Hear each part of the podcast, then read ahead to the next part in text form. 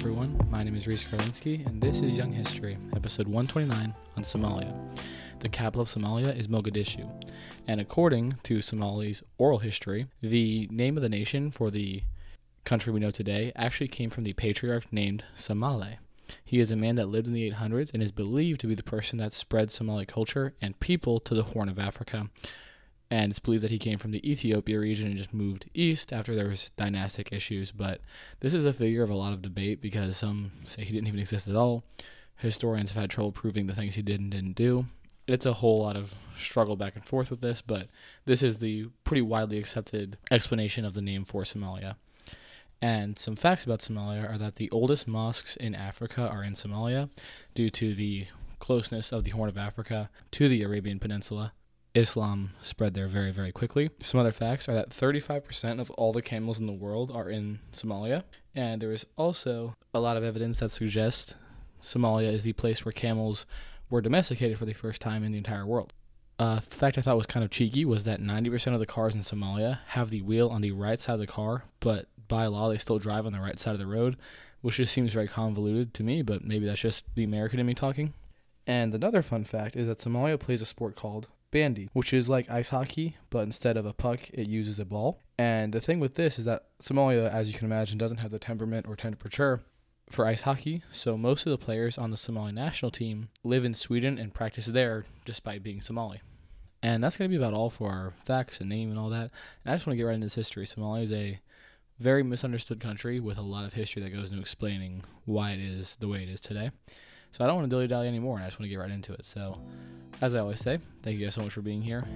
And finally, my name is Reese Karlinski. This is Young History, and this is Somalia. You guys enjoy.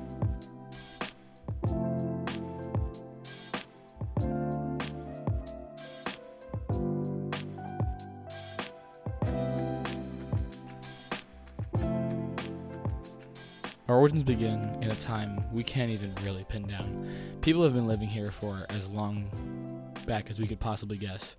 There's evidence that suggests it was one of the first places inhabited by humans. There's evidence that suggests it was only recent indigenous cultures that formed the early Somali. It's very up in the air, but the things we do know are the first people here were hunter gatherers and then pastoralists. Pastoralism was so significant to the first people because it was the only way to maintain steady meat supply while living in this very dry part of the desert. And this practice has stuck until this day and is used in rural areas very commonly.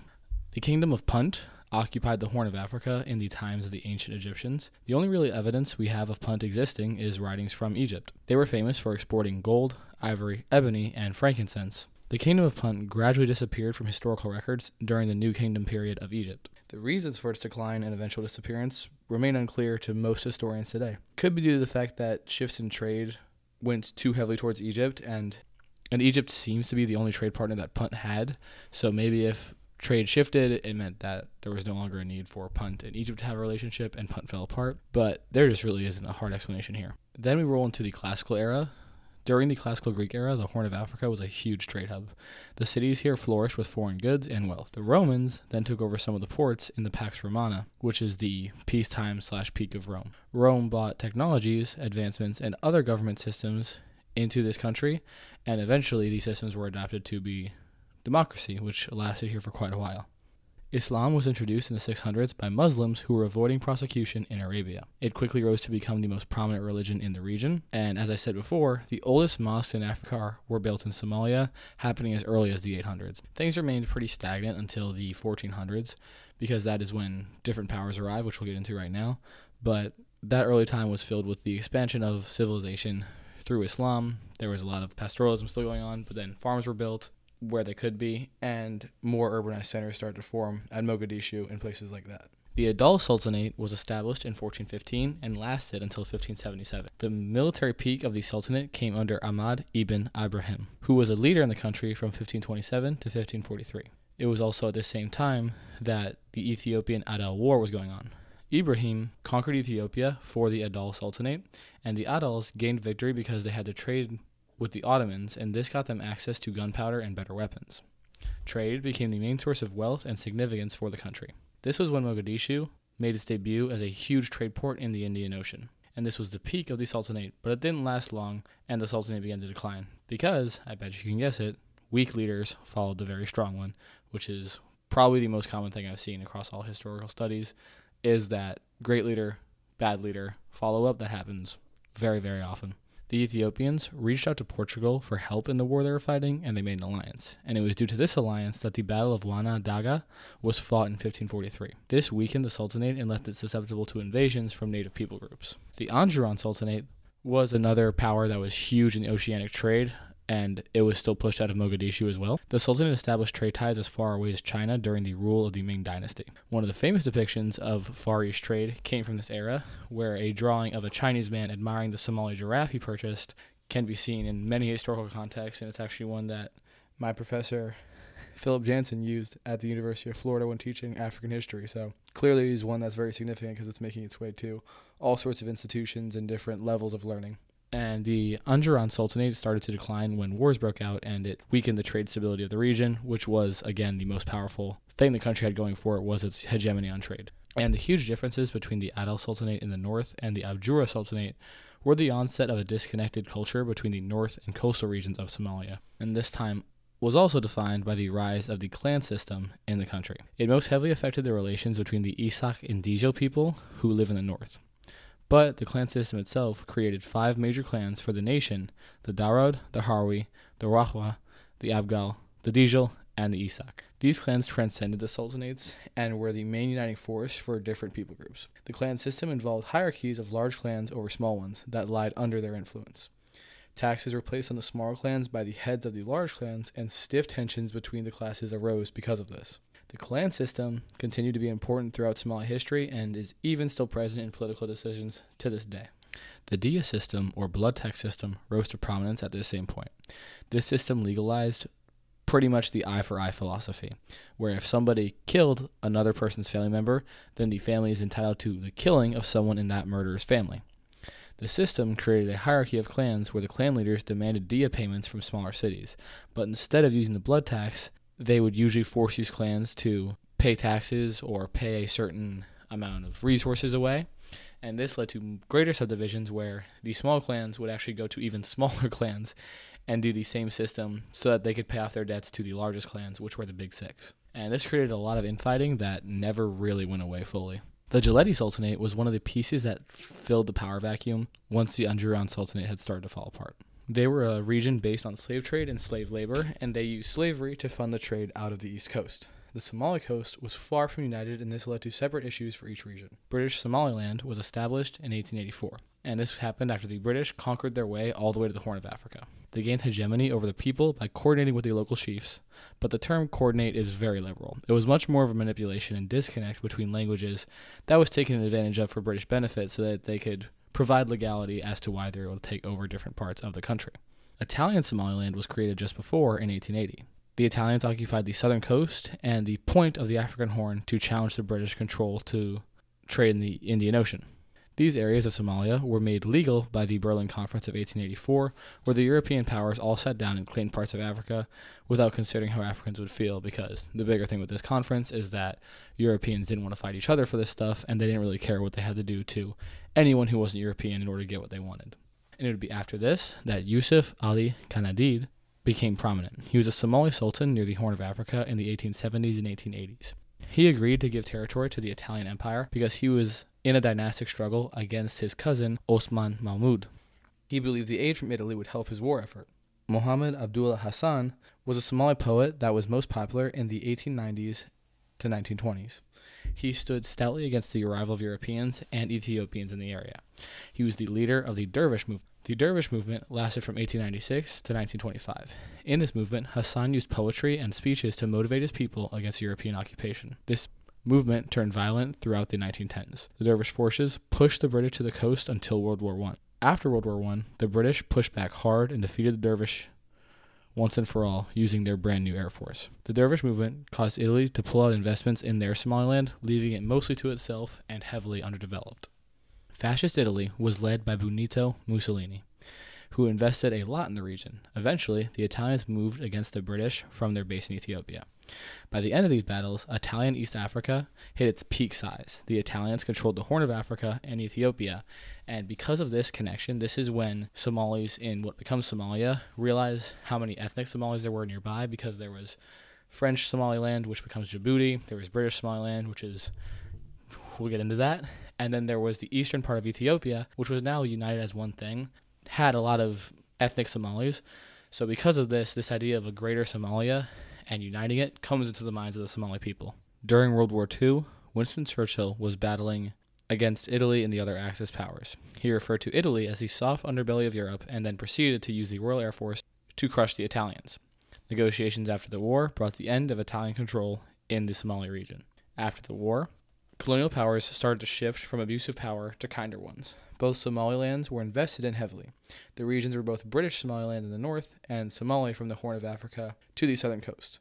Both parts were administered by the British despite the name. Trade was heavily protected, education was expanded, healthcare grew, and stability politically was present. In the Italian Somaliland, an educated middle class grew due to the expanded education and the ability for people to leave Somalia, go get educated in other areas and foreign schools, and come back bringing education and better salary to their country. But administering Somaliland became a major point of debate between the newly founded UN, the British, and the Italians. After a lot of back and forth, the UN gave control of the coastal Somalia region to Italy in 1950. The deal was that Italy was to develop the nation and then let it become independent within a few years. And this did happen. In 1960, which is colloquially known as the Year of Africa, the Somali Republic was officially created. The issue with this was that the Italian and British territories near the Horn of Africa were now united into one republic. Due to the occupation of these powers and the previous tensions between clans and the old Adal versus Anjura Sultanate, there was a lot of cultural differences between these two clans and different people that made up these clans. On top of this, the European powers exploited these tensions to make it more divided and and eliminate the idea of a united front coming to challenge the British or the Italians. So that was another thing that happened. So right now, upon independence, tensions are very high, and you now have people of completely different cultures living under one roof, which is always a recipe for disaster. Despite this, though, the time of European occupation that followed World War II caused education, healthcare, and the economy to rise steadily year over year in both Somalia. In Somalia. The first president of Somalia was Aden Adde. He represented the stable democracy that was present for the start of independent Somalia. But stability didn't last because in 16 in 1963, Kenya gained independence from British colonial rule, and this led to clashes right away with Somalia. The newly independent Kenyan government was faced with challenges related to its northern border with Somalia. In Somalia, the government under President Aden Abdullah Adde supported the protests that were happening in North Kenya by ethnic Somalis who wanted to be united into Greater Somalia. The Shifta War began in the early 1960s with the Shifta launching armed attacks and raids into the northern front of Kenya, and the conflict resulted in high casualties on both sides and widespread disruption. The British, who still had a military presence in the northern region of Kenya, played a role in supporting the Kenyan government's efforts to suppress this Somali insurgency. The British provided troops and resources to combat the Shifta. In 1967, after years of conflict, the Kenyan and Somali governments agreed to a ceasefire, and negotiations were held in Arusha, Tanzania. This led to the signing of the Arusha Memorandum in October 1967, which marked a formal end to the hostilities. It also recognized the existence of the modern border between Kenya and Somalia. In 1967, President Sharmarke took office and after only two years, he was assassinated in a coup in 1969. The coup was led by military official Mohammed Siad Barre. The coup was backed by the USSR with a lot of funding and weapons, and Barre became the de facto leader of Somalia. The country was now being ran as a socialist society. Mohammed Siad Barre ran the country with an iron fist, and he made reforms that weakened the country. Barre was one of the Darod clan, and his policies would be made in favor of its members. His main enemy was the Isak clan, which had clashed with his clan for ages. He made policies that limited political freedom of the Darod and excluded them from certain jobs. He made policies that limited the political freedom of the Isak and excluded them from certain jobs. And the clashes between these people go back to that Adal Sultanate region that we dealt with before, which was at this point 600 years ago. And because of the policies against the Isak, they formed into the Somali National Movement, which was a clan created to defend against the abuses of the government. Barre started to do things that were a little off kilter. He paid himself a lot of money to be president and then would decide to spend different amounts of the country's money on himself. However, infrastructure and education was a huge step in the right direction under Barre. But after only a few years, he started to run a very serious authoritarian regime. He nationalized most industries, which took wealth away from the people and gave it back to the hands of the government, which was right back into his pocket. Massive industrialization caused a huge demand for factory jobs. Barre believed that a greater Somalia could be established. He based his belief in the nearby ethnic groups that were in Somalia, Kenya, that were in Ethiopia, Kenya, and further west. The only way to achieve Greater Somalia was to invade Ethiopia, which he ordered in 1977, and this began the Ogaden War. This lasted from 1977 to 1978. The war moved very fast. At first, Somali forces pushed through defensive forts and conquered a lot of territory. But the weakness of Somalia became clear. They had no money to form a modern military and keep it running. They also had no resource reserves, which were supposed to be used for wartime consumption. And also, this move by Somalia didn't sit well with the USSR, so they actually ended up backing Ethiopia in the war. The Ethiopians rallied and were eventually backed by Fidel Castro of Cuba. Fidel believed the Ethiopian side was being oppressed and they needed help for liberation. Ethiopia won the war and Somalia was in tailspin. Somalia's government reached out to the U.S. for foreign aid. And as the economy declined, the country was ran more and more like a dictatorship. The war itself left a bad taste in people's mouths as they felt their suffering in this war was for naught and that their money had been wasted. Protests and riots gripped the northern part of Somalia, which was British Somaliland and was separate from Italian Somaliland, just so you guys are kind of getting in your head where this was on the map. And after the things that happened in the war, about 1 million Somalis from Ethiopia migrated into Somalia to join in the country that represented their ethnicity more than anything else. And this increase in population further stretched the food issue and highlighted the lack of resources in the nation. The nation's water systems and food supply started to fall apart because funding was not going towards them, and this forced Somalia to rely heavily on imports. Oh, and Barre only gave these imports to the clans that supported him, and he let the other ones starve. Barre's regime became more repressive, and the economy was at a complete downturn. Armed groups formed within clans to challenge the Barre government. Barre started to become directly abusive. He told his soldiers to kidnap and capture his opposition and do what they wanted with them. He restricted civil rights of all clans outside of his clan and party. He also enacted the statewide curfew that was used as a reason for his soldiers to harass civilians. His men made consistent profit from detaining people and looting their property for money based on this curfew. And this all brewed into the greater conflict and led to the Somaliland War of Independence. This was fought from 1981 to 1991. The war was brutal for everyone as fighting happened in rural areas of the north and then expanded to different cities and towns. Barre ordered the bombing of the north consistently. Innocents had their lives threatened, which was at its worst during the Isak genocide, which lasted from 87 to 89. 200,000 Isak people were killed and 500,000 people in the area exiled for safety. Over 200 mass graves were created in North Somalia in what became known as the Valley of Death. Despite the brutality of the fighting and the great cost of life that came with it, the rebels never gave up, and in 1991, they declared Somaliland as independent. This was and is heavily unrecognized, and currently there is no country in the world that recognizes the independence of Somaliland except for Taiwan, and Taiwan itself is still only partially recognized.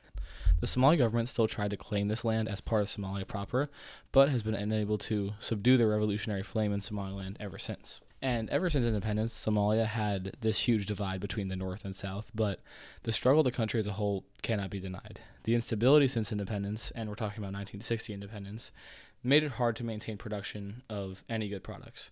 So, the country was bringing minuscule amounts of money in and had to import goods on top of shoveling money out to do these imports. And to top it off, water, electricity, and food all became too expensive for most people to afford, and it meant that the population now didn't have access to these needs. By 1991, nothing was going well, and the cost of food had increased to the point where it was even more unaffordable than before. Protests broke out across the nation and most heavily in Mogadishu. The city was overtaken, and Barre attempted to retake it, and he failed. This caused Barre to flee the nation with the country's reserves in a tank, and these reserves amounted about $27 million. This forced the end of Barre's rule in January of 1991, which marked the start of the Somali Civil War. This war began in 1992 and would go on in different points for quite a while. In 1992, the fighting got so bad between the forces that were trying to replace Barre and also keep him out and the ones that supported Barre that a UN task force was actually sent in to try and fight for peace because things were getting so bad that people were getting injured and killed in their homes very commonly, and it was starting to become a true humanitarian crisis. The task force was present in Somalia from 1992 to 1993. And at first, it was just a humanitarian force meant to give aid and protect civilians. But from 1993 to 1995, the UN began an operation in Somalia to end the fighting. This was said to be an attempt to stabilize the government, but no lasting stability was ever created. And this was due to a strong distaste from any international intervention in Somali affairs because everyone saw how that had gone before with years of colonialism and the fact that most African nations that get interfered with end up very poor and struggling because of the effects the Europeans or Americans have. Civilians started to take up arms against the UN task force because they saw them as colonizers, and fighting because of all this lasted until 1995. The UN pulled out due to high casualties among UN soldiers, and eventually the fighting started to slow down, but tensions remained. Officially, war broke out again in 2006. Rebel forces united under the flag of Al Shabaab, which was an extremist group, to challenge the government. Al Shabaab became famous for their brutality and violent terrorist attacks. Al Shabaab started to kidnap foreign tourists that were in Kenya, and this made Kenya furious, which led to the Kenyan military involvement in 2011. Operation Linda Nchi, which means protect the country, lasted from 2011 to 2012. The Kenyan forces wanted to create a buffer state between the Al Shabaab in Somalia and Kenya's northern border.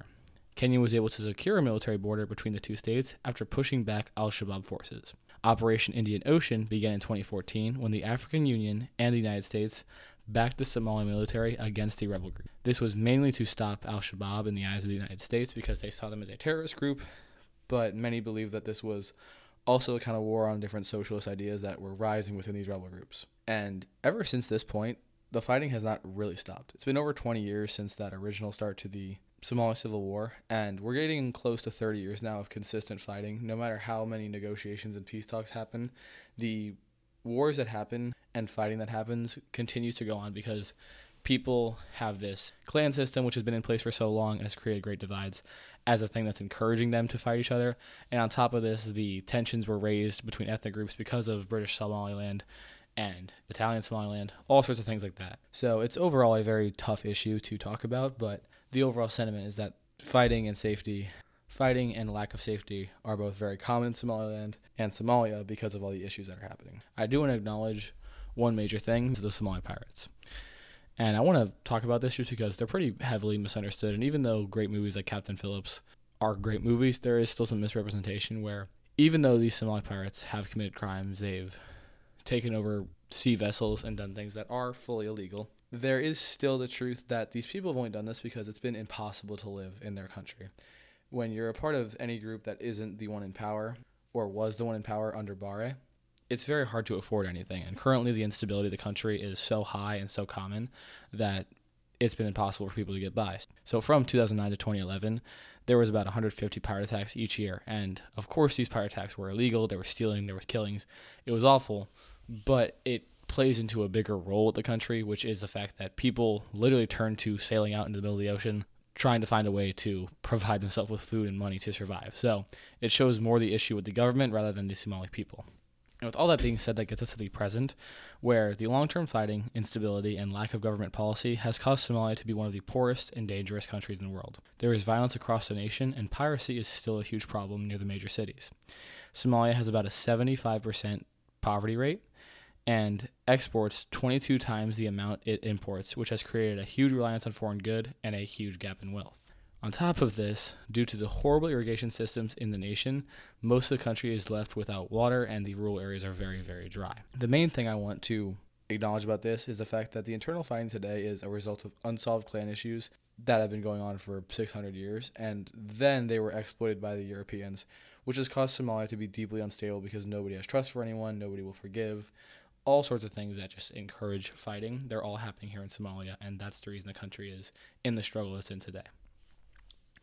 And that is the end, which means I always like to leave it with a takeaway or mindset. And with Somalia, that's just going to be do what you have to and forget what other people think.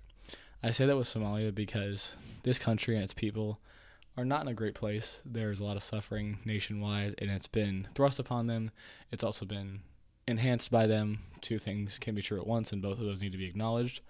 But the average Joe living here isn't the problem. It's people that are in power, it's the criminals, it's different things like that that have swayed the nation, and of course the European powers that push them. Now, the people here are very resilient and they have to just do what they have to do. Now, I'm not saying go be a Somali pirate because it is illegal and odds are you will lose your life doing that.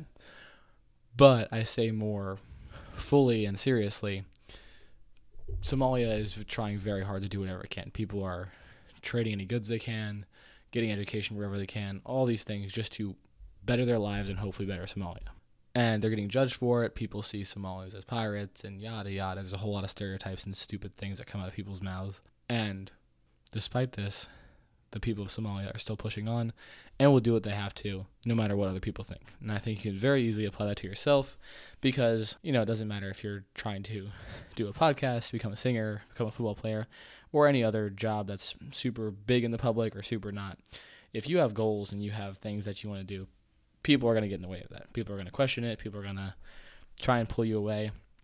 Yada, yada, yada. The main thing you need to do is just focus on it, do the work, do what you have to do, and don't care what anyone else says because no matter how much a person loves you, they don't live your life. They may not see the vision like you do, and it's just not going to be a good lineup. So don't deal with that.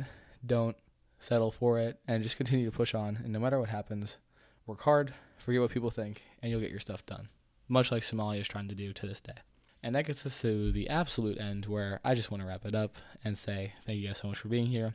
Somalia is a very misunderstood country, a very misrepresented country in media, but it's one that I find very interesting. So I hope you guys enjoyed it as much as I did. And one more time, my name is Reese Karlinski. This is Young History, and that was Somalia. You guys have a good one.